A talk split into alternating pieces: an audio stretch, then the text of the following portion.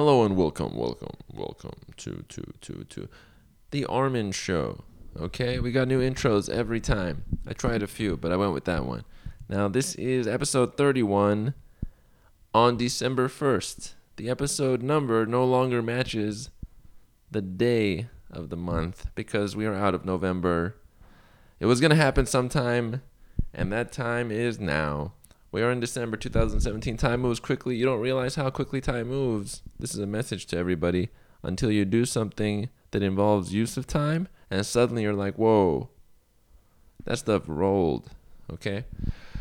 Putting that aside, this episode, I have some actual, not just actual, some focused content that I want to include from public media. Today, a video on YouTube was posted Jay Z discussing with the New York Times individual a conversation he had with him. And why do I like this? Number one, good old Shawn Carter, aka Jay Z, has messages of depth.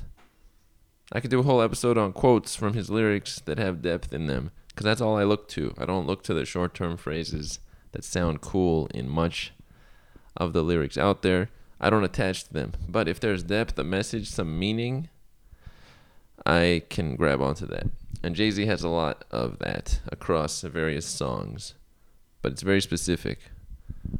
Very specific. So let's get right into it. I took notes on the parts of the video that had to me the most the uh, message, they resonated with me, or there was something there to take away from it.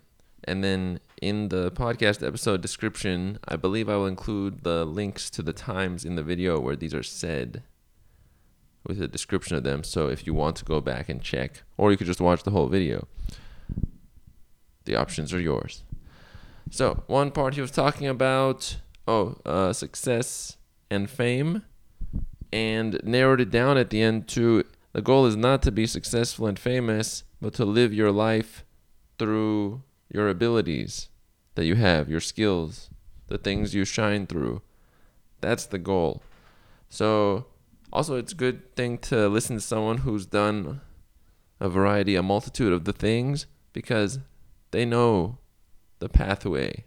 They've seen it. Things in life are not so out there or surprising.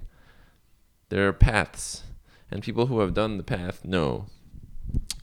Yeah, so living your life throughout your ability. So if you are in the cooking mindset and you see yourself making different recipes and combining flavors, that and doing that and sharing that with people will outdo any sort of success and fame response you get from people on the street or something. It doesn't attach to your thing. Person on the street says, "Oh, can I get a picture?" Great. Oh, here's a new house. Great. But I'd like to do this cooking thing, for example could be a variety of things. Everybody, we all have, we all hit on different interests that we have. So I thought that was poignant.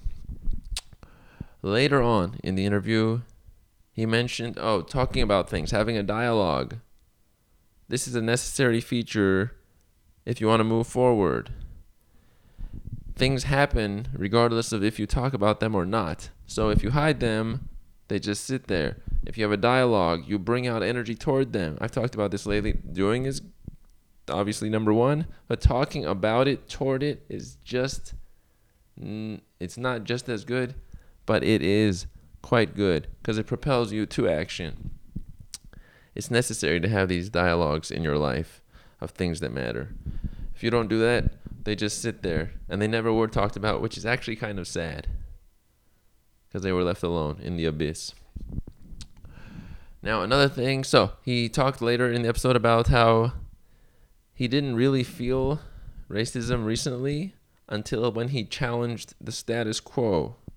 So, to translate this to all people, separate from that concept, is life and its responses. They sh- it shows its cards when you challenge it. So, sometimes you don't know the rules until you push against them could be in a power struggle, a dominance hierarchy, a game you're playing, a video game, uh, people, social dynamics, a business, whatever it is. you don't know the limitations, the rules, the pricing structure, like the the amount of cost that you can charge unless you push against it at times. You don't have to do it every single time. But if you always let things remain at a comfortable level, you don't know where the barrier actually was. You could be losing 50%, 100%, not 100, well, yeah, if it doubled, but a percentage of the efficiency or value you would be gaining just by not checking out of fear or worry of the response. If you have it in you to challenge, do so. Or else it's just a straight loss. Yeah. Now, a next concept that he presented was that everything is connected. So don't forget that. The person there, the person there, the other person there, the ecosystem, all the parts are all connected. We can't disregard one part. It comes back to get you later. Good thing to think about. We're never separate. We're never an island. Even if you're on an island far away in the Caribbean or the near near Europe, somewhere in Australia, somewhere you're connected to the human ecosystem. Now you you don't seem as connected as if you're in like a public place, New York or Los Angeles or Hong Kong, Shanghai, somewhere, but it still is the case. On to the next topic. He talked about uh, the streets where he grew up and people on the streets. A lot of conflict conflict being created by people just saying, "Hey, what you looking at?" Which, what did that come from? He said because you saw the person in pain. And they were basically saying, "Oh, you see me. You can see me in this pain." And sometimes that led to fights or shootings because people don't want to go at their pain, figure out where it's from, their anguish. How did this get here? So instead, it's what you're looking at. Oh, me? Yeah, all right. Or like a bam, some sort of punch. This comes from I want to avoid that pain. I'm putting it aside. You see me in this pain, therefore I have to get you. Many people respond like this, even if they're not in the streets, because they're avoiding it. It's heavy if you don't usually touch it. The pain or the anguish or the things you don't understand in life, it's easy to walk away from them. But it's not that easy because things get more difficult later on. I like this one part. Jay Z said, I love people. I want what's best for people. And then he talked about being rich. Uh, without people, being rich would not would would be very boring. What would you do at that point? You're just some rich person with no people around. Rich and you could go even further. No, I'll leave that part. But rich people or being rich is only comparative. It has no intrinsic value. Which is also why maybe you don't want to attach to things that are comparative versus your own attaching to what fits you your cooking endeavor or your interest in social connectivity or growing fruit fly farms. I don't know if that's a thing, by the way. But also, he said, I love people. I want what's best for people. I also have said similar. I'm a people oriented person. Now, on to the next point. He mentioned the strongest thing a person can do is be vulnerable with their feelings, not guarded. Well, this is true. If you're always running from stuff, it's easier, but that's not strong. Now, it doesn't mean to go out on the street and tear up, which is kind of who would do that? Imagine that somebody just walks out onto the street and starts tearing up. But putting out the things that you are worried about putting out verbally or content wise, that that vulnerability is that's strength. You wouldn't have done it if you didn't feel like, okay, I got this. I can do this. I can say this. Good. He said, You cannot expose all truths until people around are ready. And they have their truths too. So sometimes you can't do all the things you want to do right away. This is where patience comes into play. Because you may want to change things up, say this or that. But in fact, somebody around you needs a week, needs a month. Now, it doesn't mean to always delay, assuming that people aren't ready yet, but take it into account. Give it a little try. If you get some pushback, look at why. You say something like, I want to make this life change. Somebody around you is too hesitant, or it affects them and they feel bad, so they get mad at you. You have to look at why. What's their reasoning? Would some time help? Maybe it would. Yeah. A lot of topics I'm going over in this episode, by the way, but this is what I like to do the concepts. This video was just released in a discussion. Will anybody analyze it like this? I don't think so. I feel like I might be one of the only people who analyzes it like this. Same thing with research papers or books. I look at the messages. And as I'll mention in a future concept in this episode, yeah, I will it'll, it'll be two two things later in a couple of minutes. I'll talk about that. So, next one, he talked about new rappers. They're in this white hot space of like, oh, you're the new guy.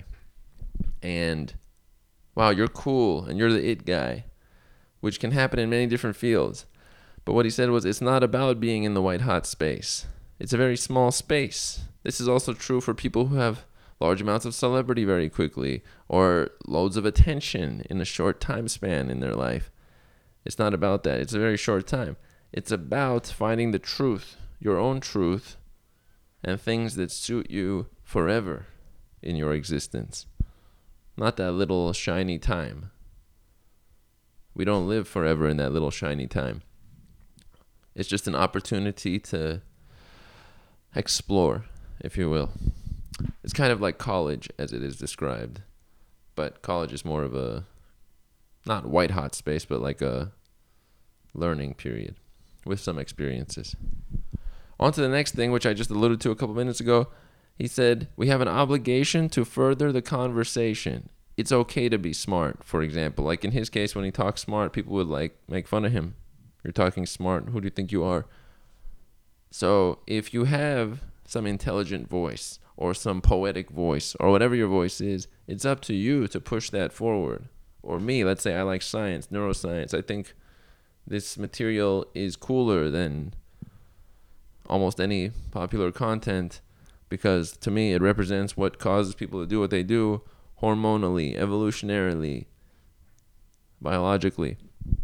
So it's up to me to say that and repeat that and mention it and discuss it and do interviews because that's my end of it. If in 10 years scientists are the new cool, well, neat. I was good now and I'm good then. And then it wouldn't be the case if I didn't speak up. Same thing with every other community that built up a voice. People had to start saying their stuff. It might be you for whatever your thing is.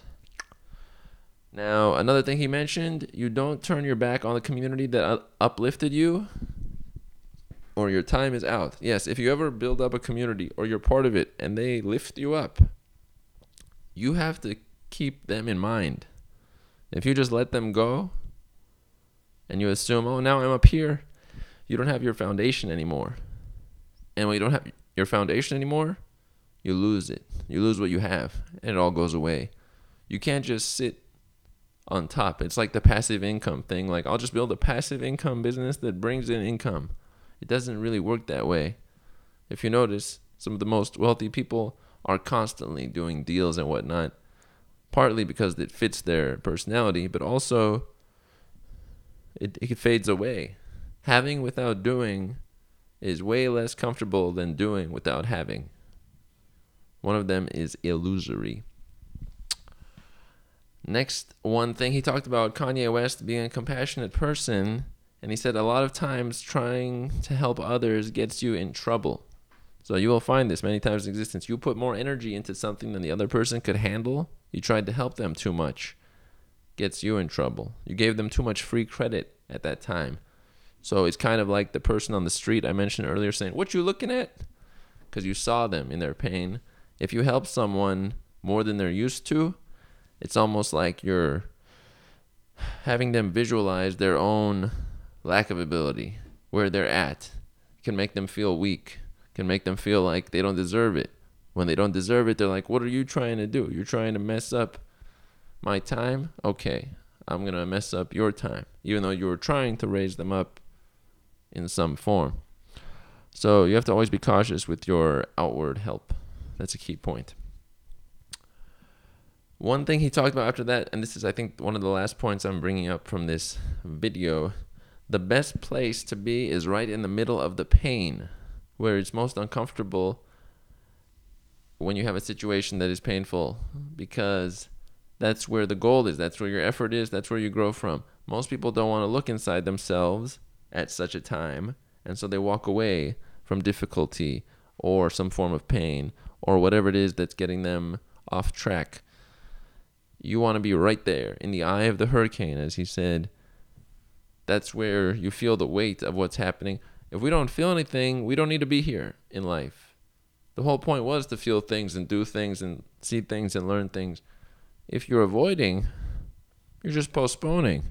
And then you have less ability later. You're more vulnerable. And not in the good sense of vulnerable, but like the you can be destroyed by smaller things vulnerable that is a summary of all the points through the video that I thought were nifty.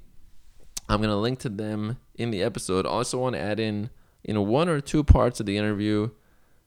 It was quite good. The interviewer did quite a good job, but did some slight cutoff when Jay-Z was talking and made me think, yeah, when you're interviewing, you always want to let the person flourish because I could see a couple of times where I was quite interested in what was about to be said, and then it got a little bit altered by the questioner, and then you feel like you can't get that back. So that's one thing about interviewing. He did quite a good job, so I'm not gonna take away from that. But a, a couple little times, I noticed that occurring. If you're doing an interview, you want to let the person flourish because that's why they're there. It's a discussion, but we want to get the best out of it. Let the person shine, is what I wrote in my summary there. Cool. That is a summary of that YouTube video. I've done a lot of talking here, which is great. Always good. This is episode 31, a summary of Jay Z's YouTube discussion. Not YouTube discussion, the discussion he had with the New York Times individual, I believe, named John Paquette. I don't know if it was John but something Paquet or I forgot his name. I have no recollection of his name, but he exists and he also was the interviewer. I thought it was great. You might want to check it out too. And I will leave summaries in the description. Thanks for listening, episode 31. Glad to have you on here. If you made it this far, you could comment on the website, arminshirvanian.com slash podcast uh, on this episode, and you could comment depth, the word depth. Maybe hashtag depth if you want, but yeah, depth, D E P T H. That might be cool. But if I don't see any comments, that's okay too. It would just be interesting to see who made it. All right. Until next time, keep it rolling. December is in the building.